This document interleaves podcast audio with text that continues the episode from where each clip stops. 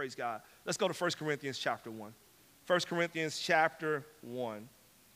I'm super, super, super, super duper excited to get in this text on this morning. 1 Corinthians chapter 1 in many ways is, is, is, a, is, a, is a, a chapter or a, 1 Corinthians itself is a book about divisions, believe it or not. Um, we, we are in another sermon and we, and, and we are moving into what we would consider to be a new thought regarding Paul in his letter to the Corinthian church, but we are still not done with the topic of divisions.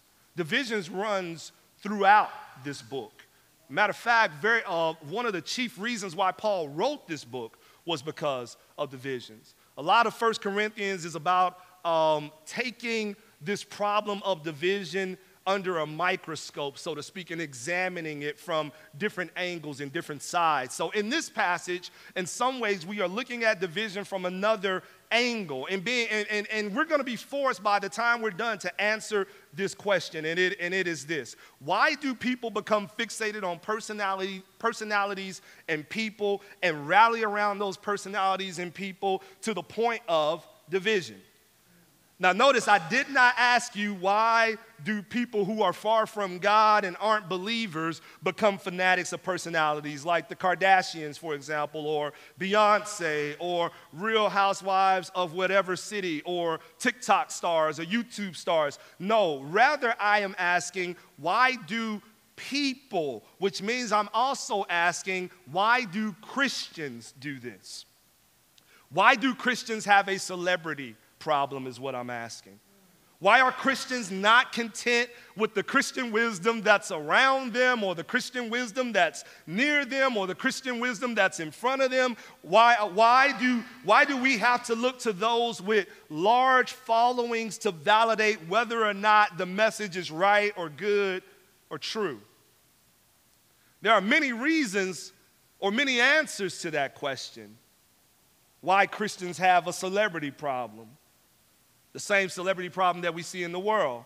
But one reason is because of two simple lies that we often tell ourselves, and, this, and, and, and it's this. The first lie is this the more people a person has following them, the more valuable their words are. The more money a person has behind them, the wiser their words are. The more charismatic a person's personality is, the more godly they are. In other words, the more talented, the more gifted, the more well spoken, the more wealthy, the more charismatic, powerful a person is, the more credibility we give them. And the second lie is tied to the first, and it's this if we align ourselves with them, we ourselves will become more valuable, more powerful, more wiser, more nearer to God. We gravitate to these personalities because of all the illusions of power and strength and wisdom that we see in them, and we gravitate to them in hopes that we ourselves will eventually see ourselves in them, and others will see them in us. Let me say it another way. We have the same problem with celebrity inside of Christianity as we do outside of Christianity because as believers, we too often see the world through the same lens as unbelievers. Their wisdom is our wisdom. So when they say the powerful and the wealthy and the charismatic and the popular and the philo- uh, philosophically brilliant are the only ones worth following, then we say yes and amen. And we either fall in line with that thought or we follow those that, that they are following or we create our own Christianized versions of this with the same ingredients but with just a little biblical knowledge sprinkled on top of it. Does that make sense? And this is why we hear these calls in 1 Corinthians chapter 1. I follow Paul. I follow Apollos. I follow Peter because they're convinced that, that who they say they follow speaks to who they actually are and who they want to be known as. And who do we want to be known as if we're honest most of the time or sometimes? We want to be known as the really smart people. We, we want to be known as the really strong people. We want to be known as the really powerful people. We want to be known as the really charismatic people or the really gifted people. Why? Because they have ultimately bought Corinth has ultimately bought, and we have ultimately bought into the lie that these are the only people that have value. Into this mentality, Paul brings us into verses 18 through 31. Paul turns all of these worldly ideas on their head in 14 verses by teaching us that God's wisdom is not only like or is not only not like man's wisdom, but it is greater than man's wisdom. And that part of and that part of healing divides is learning how to value God's wisdom over man's wisdom. That's how you heal divides. So how does Paul do it?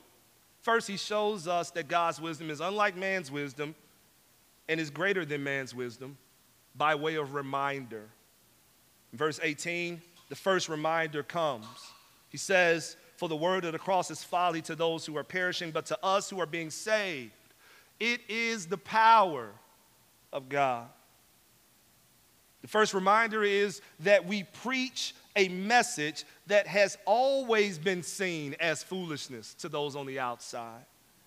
Here's a sobering, sobering truth there are only two types of people in this world people that are being saved and people that are not being saved.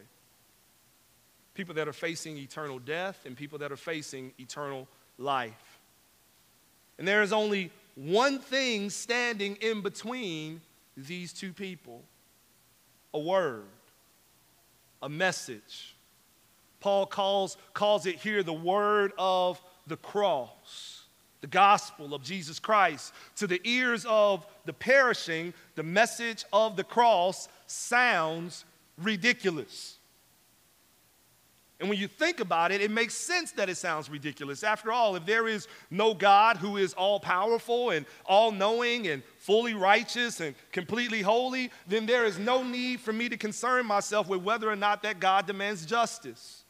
And if there is no God that demands divine justice, then there is no threat of eternal death.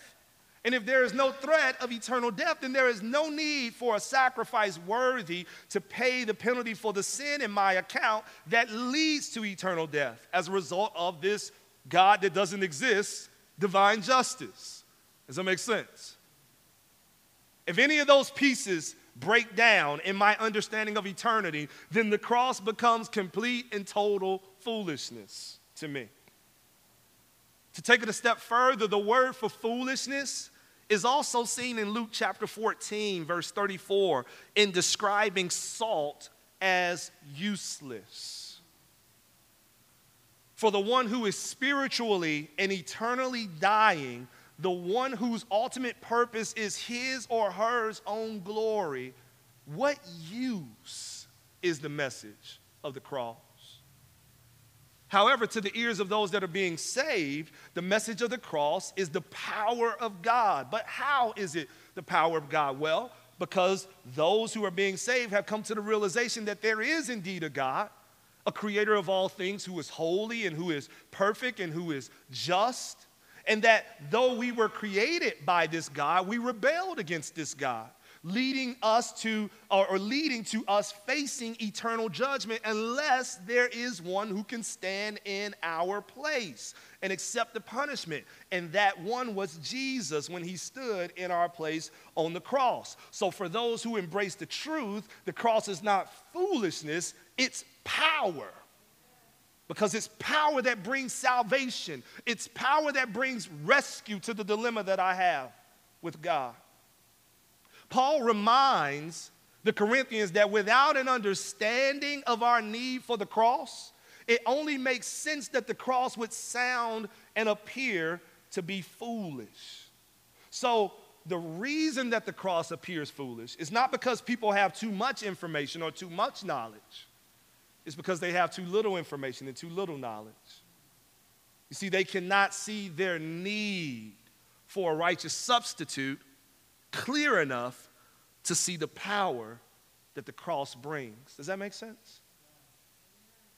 Now, consider these words in, in, in, um, in here, these words that we just shared, next to the words that we hear Jesus say about those who are perishing in Matthew chapter 7. Matthew chapter 7, verse 13 through 14, Jesus says this Enter by the narrow gate. For the gate is wide and the way is easy that leads to destruction, and those who enter by it are many. For, the gate is narrow and the way is hard that leads to life, and those who find it are few. In other words, the number of people who are perishing are many. So, what does that mean for those who think that the gospel is foolish? It will be many. Does that, does that make sense? So, you have to understand that when you stand for the gospel, you will be standing in a sea of people who believe that the gospel is foolishness. Why? Because it is a sea of people that are perishing. Does that make sense to you? So don't waver then. If you find that there are not a lot of people who are willing to adjust their entire lives around this message, this message is foolishness to those that are perishing. Now, the second reminder Paul gives the Corinthians is a reminder of what God has been saying since the Old Testament concerning his wisdom versus the world's wisdom. In verse 19, he says, For it is written, I will destroy the wisdom of the wise, and the discernment of the discerning I will thwart. This passage is a quote from Isaiah chapter 29 through 14.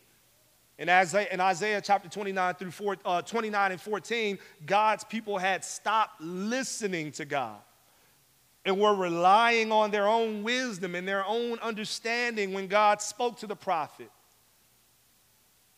And God spoke to the prophet, and he basically said, I'm going to destroy their wisdom. I'm going to destroy their discernment to display that it is not because of their human wisdom that they live, but it is because of me that they live. That's the context in which Paul is reciting this verse. God's wisdom has never aligned with man's wisdom. Never. Go all the way back to Genesis, and what do we find? That it made sense to man to eat of the tree in the garden. Fast forward a few chapters, and you find that it made sense to man to build a tower to the heavens, trying to ascend God's throne at Babel. Fast forward a few chapters and, and, and books, and you find out that it made sense to man to crucify Jesus Christ that it made sense to man to attempt to find eternal meaning and significance that uh, uh, in, in, in only temporary things that are wasting away. All of these things make sense to man. For man, it makes sense then to look at the wealthiest and the most charismatic and the savviest with their words and say that this is the person who is most worthy of me dedicating my life to following. It makes sense to man. But understand something about the things that make sense to man. Proverbs chapter 14, verse 12 says that there is a way that seems right to man, but in the end, its end is the way of death. There are a lot of things that make sense to man that ultimately leads to death. And Paul is reminding the Corinthians to not fall into this trap of measuring life by human wisdom, by, by what makes sense to the rest of the world, because its end is always and eventually destruction. Paul moves from, from um, sharing that God's wisdom is greater than man's wisdom by way of reminder and then he moves in verse 20 to sharing that God's wisdom is greater than man's wisdom by way of comparison. Look at verse 20 with me. It says, Where is the one who is wise? Where is the scribe? Where is the debater of this age? Has not God made foolish the wisdom of the world? For since in the wisdom of God, the world did not know God through wisdom, it pleased God through the folly of what we preach to save those who believe. Paul begins this, this passage here almost with a call to the mat, if you will. It's like he's saying, Where are all the wise guys? Bring them all in. Those that think they're so smart with their endless debates and their oratorical skills and their rhetorical flexing, bring them all in so that we can find out some real answers to some real questions. Real answers like where do I find peace? when there appears to be no peace. Real, real answers to questions like where do I find joy? Unspeakable. Real answers to real questions like where do I find comfort at night for the many heartaches that this life is bringing me? Real answers to questions like where do I find my purpose on this earth? How do I have an, or how do I answer, or where, where do I find the Savior to redeem me from the lostness that I experience? What happens to me when I die? You see, these are real questions. And these real questions always seem to exceed the limits of human wisdom and human reasoning. None of these questions are, are, are greater, of course, than the questions dealing with eternity. And all the scholars and all the scribes and all of the, all of the debaters in the world have yet to figure out what to do with that question. But God has. You see, God, in His infinite wisdom, decided that man would never reach Him through their own wisdom.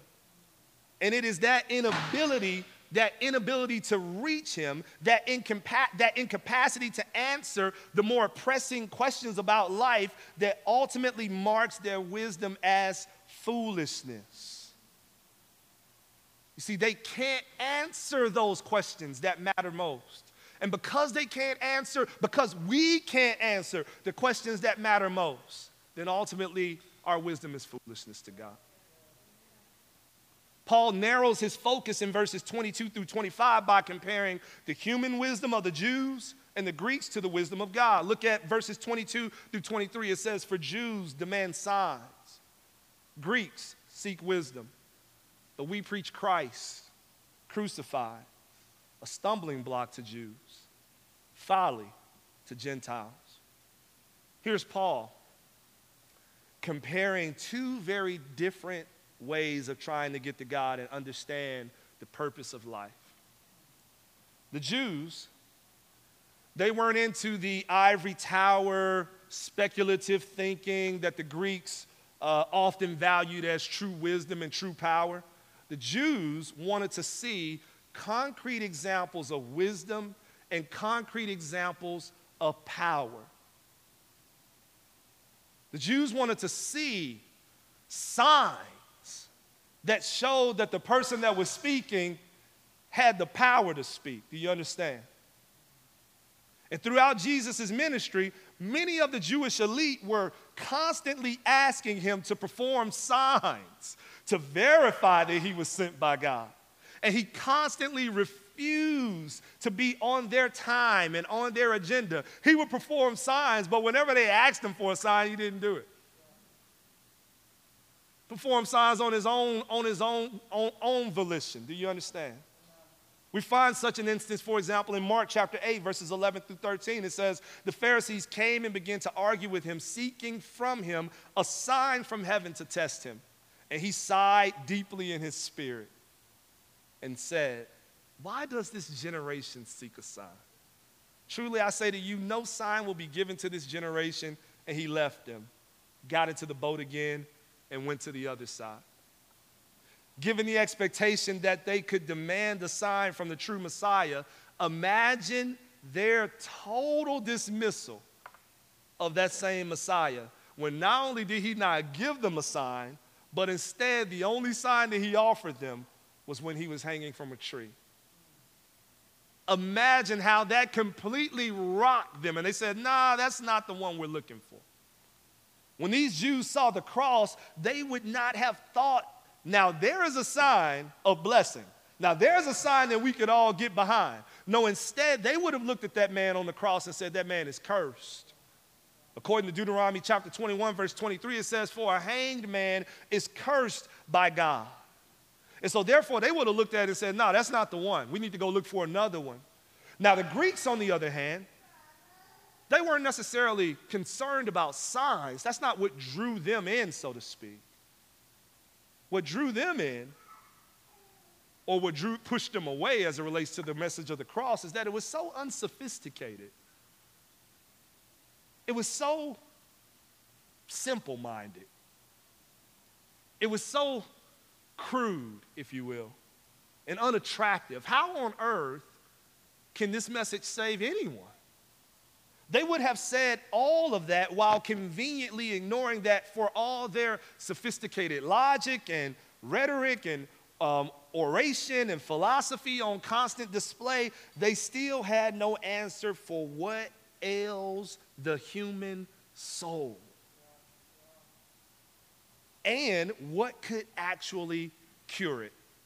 For all of their debates, for all of their highfalutin talking, they could never answer the question what ails the soul and what can cure the soul. So, Jews, with their concrete demand for signs and wonders, they miss Jesus. Greeks, with their more abstract demand for intellectual brilliance, miss the Savior. The sign watchers miss the Savior. The sophisticated thinkers miss the Savior. They both stumble over Jesus because neither can understand how glory can possibly come through such a gory sight. So, how does one find him then? How does one not miss the Savior? The answer is technically, you don't. He finds you. 1 Corinthians chapter 1 verse 24 through 25, but to those who are called, both Jews and Greeks, Christ the power of God and the wisdom of God. Technically, you don't find him. He finds you. He calls you. And when He calls you, your eyes are open to see Him as the wisdom of God and the power of God. Though Jews and Greeks have stumbled over this, He offers to both Jews and Greeks Christ the power of God and the wisdom of God. Paul says in verse 25, For the foolishness of God is wiser than men, and the weakness of God is stronger than men. How do we come to see true wisdom as it is revealed in the personal work of Jesus Christ? How do we come to see strength through our weakness? How do we come to see wisdom through the foolishness of the cross? How do we come to see power through the sacrifice of laying life down? The answer is God makes it known to us through His Spirit.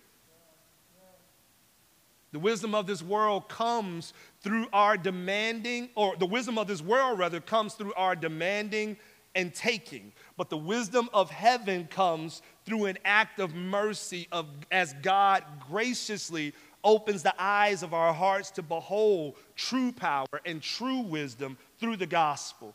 God gives us eyes to see. And when we get those eyes to see, everything changes. As the hymn, hymn writers, as the hymn writer writes, when I survey the wondrous cross on which the Prince of Glory died, my richest gain I count but loss in poor contempt on all my pride. How does that happen? It happens because God calls. God opens the eyes to see the cross as wondrous. And once we see the cross as wondrous, then everything else ceases to matter. Scholar and theologian Leon Morris puts it perfectly when he says this The sign seeking Jews were blind to the significance of the greatest sign of all when it was before them. And the wisdom loving Greeks could not discern the most, the most profound wisdom of all when they were confronted with it. Why? Because God opens the eyes to see. So, Paul shows us that God's wisdom is greater than man's wisdom by reminding us of what God has always said concerning the wisdom of the world versus his wisdom, and by reminding us of the two destinations of all people saved and unsaved, perishing and living, and how those destinations influence how we see God's wisdom. And Paul also shows us that God's wisdom is greater than man's wisdom by simply comparing them with one another and showing that man's wisdom has no real answers to the problems that sin and eternity pose on the human soul. Lastly, Paul shows or will, will now show us that God's wisdom is greater than man's wisdom by pointing to our own experience as those called by God. God's wisdom is shown in this latter passage to be greater than man's wisdom in how it is seen ultimately in his church. This last point for me is the greatest blow to our worldly overemphasis on celebrity and power and wealth and intellect In verse 26, he says this For consider your calling, brothers. Not many of you were wise according to worldly standards, not many were powerful, not many were of noble birth. Here we are normally scoring people based on all of these things, right? How brilliant they are intellectually, check. How much earthly power they possess, check, right? Whether or not they come from a special family or not, check.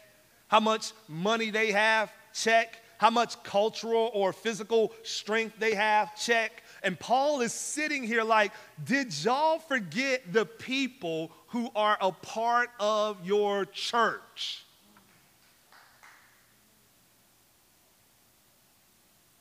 When you, when you when you take a survey of the people that are a part of your church, it's obvious that God's calling is not based on any of that because if it was, most of you all wouldn't be in there.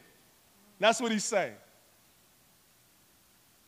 I remember, uh, I remember over 20 years, it's been 20 years ago now, there was this uh, really, really, really popular hip hop artist who was on the top of his game and he retired. Said he was retiring from hip hop and he was going into ministry. And I remember me being this young Christian hearing the news about this really, really, really popular hip hop artist retiring and going into ministry. And I, and I said to myself as a young Christian, and I said it to plenty of others, man, a lot of people are going to get saved now because this guy got saved. And the same thing has probably happened to many young Christians recently when they heard a similar story just recently, a few years ago, about a really, really, really popular hip hop artist who was on top of their game and in the middle of it dedicated their life to the Lord and completely changed the content of their music. I'm sure many of them said, like I said 20 years ago, man, a lot of people are going to get saved now because this guy got saved. But here's the problem with that you're thinking that God picks and chooses us using the same criteria as the world does.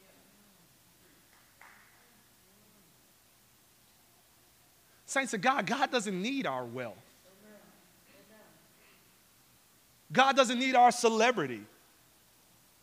He doesn't need our cultural power. God took a dozen unknowns and flip the world upside down with them.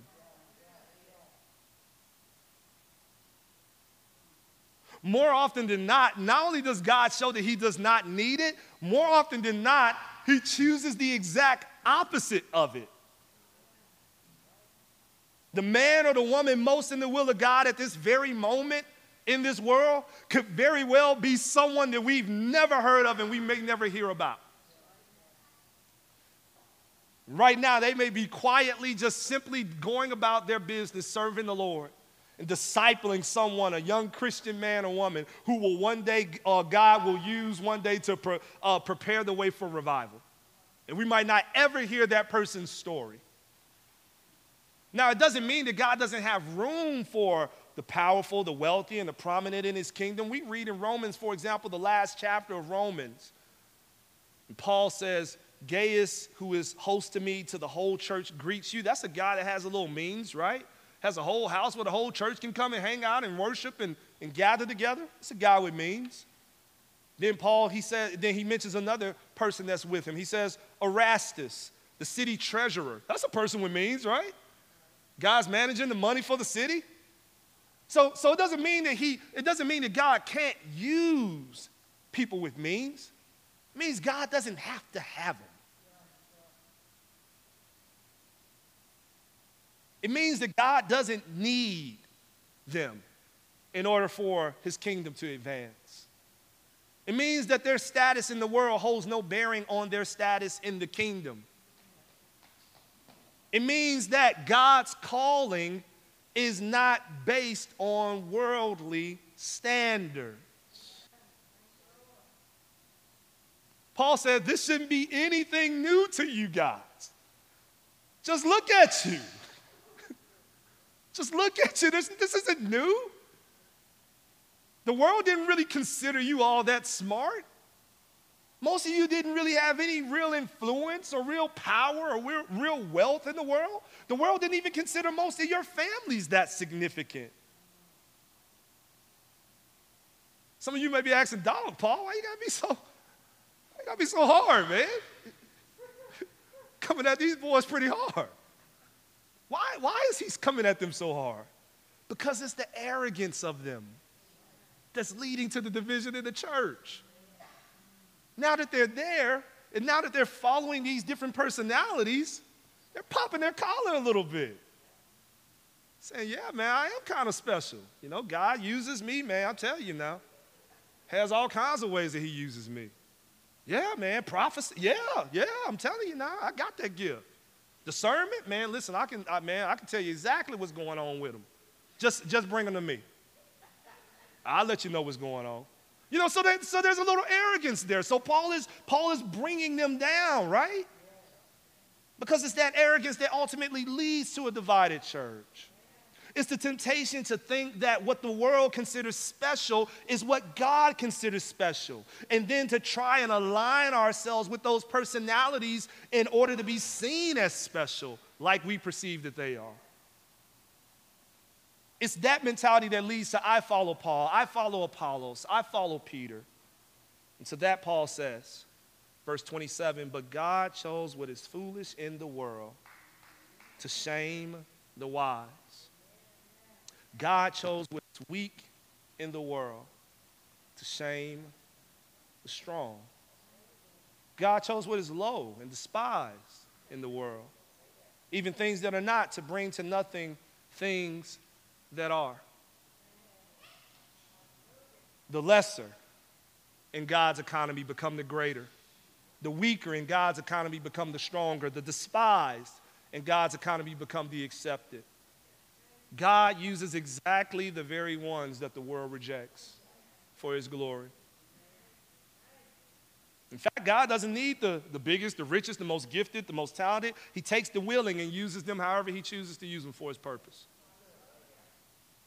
In fact, City Light, we don't have to be, we don't have to have the most talented people to make much of God. We don't have to have the most gifted people to make much of God. We don't have to have the most money to make much of God. We don't have to be the most popular to make much of God. All we need is God to make much of God.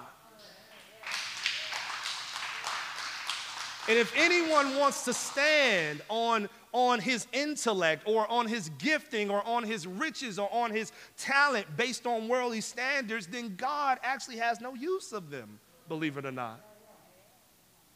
Both James and Peter testify to this truth when they repeat an Old Testament truth saying what? God opposes who? The proud, but gives grace to the humble.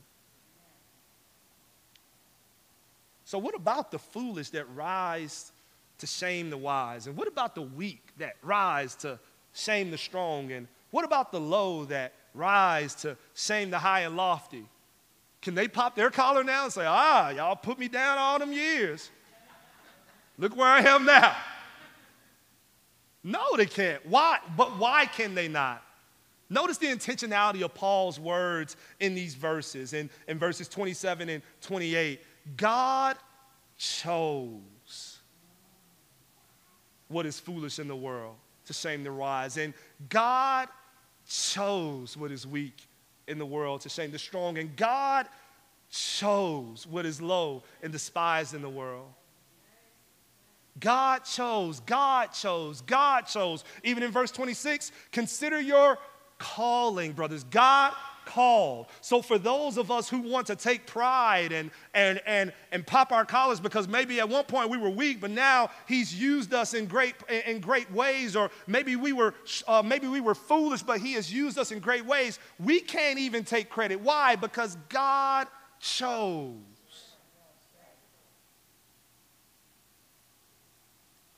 For those who would want to take pride and create celebrity out of Paul and Apollos or Peter, Paul would say, Everything I've been given to lead was given to me by God for God. Why does God orchestrate it this way? Why does God orchestrate it this way? Why does God do it this way? Verse 29 so that no human being might boast in the presence of God. He orchestrates it this way so that none of us can get the credit but Him.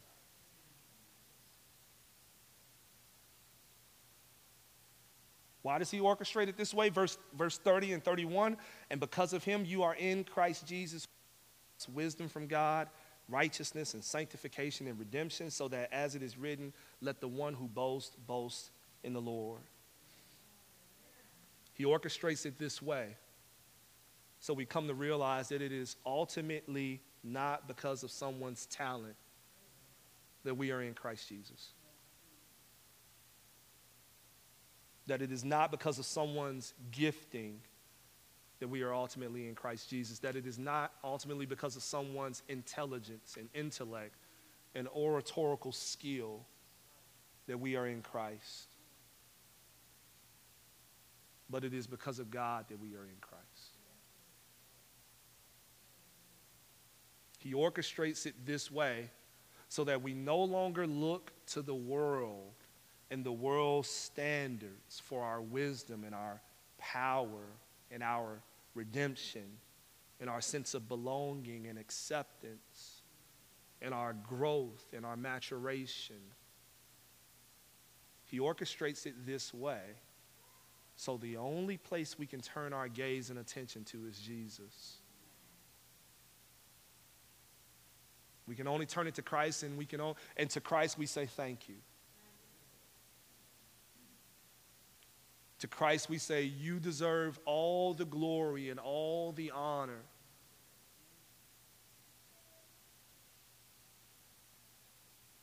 Proverbs chapter 1. The, the, the man of wisdom writing to his sons, he has an introduction that he offers in the first six verses or so. And the very first thing that he tells them after that introduction is the fear of the Lord is the beginning of wisdom. True wisdom, true wisdom starts with a deep and abiding reverence of God, saying that all I have is because of you. If there is anything in me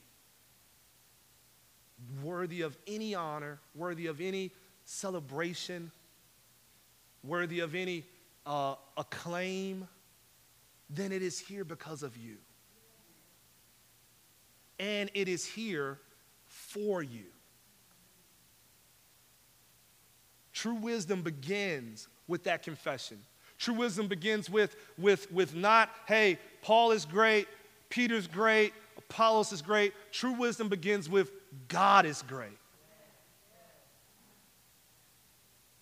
And anything and anything that even seems to be great is great because of great this great God.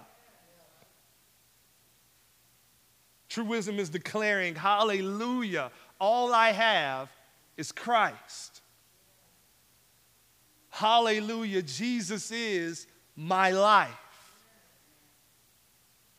And when we walk in that kind of wisdom, unity is most certainly to follow. When we walk in that kind of wisdom, celebrity is sure to die down. Let's pray.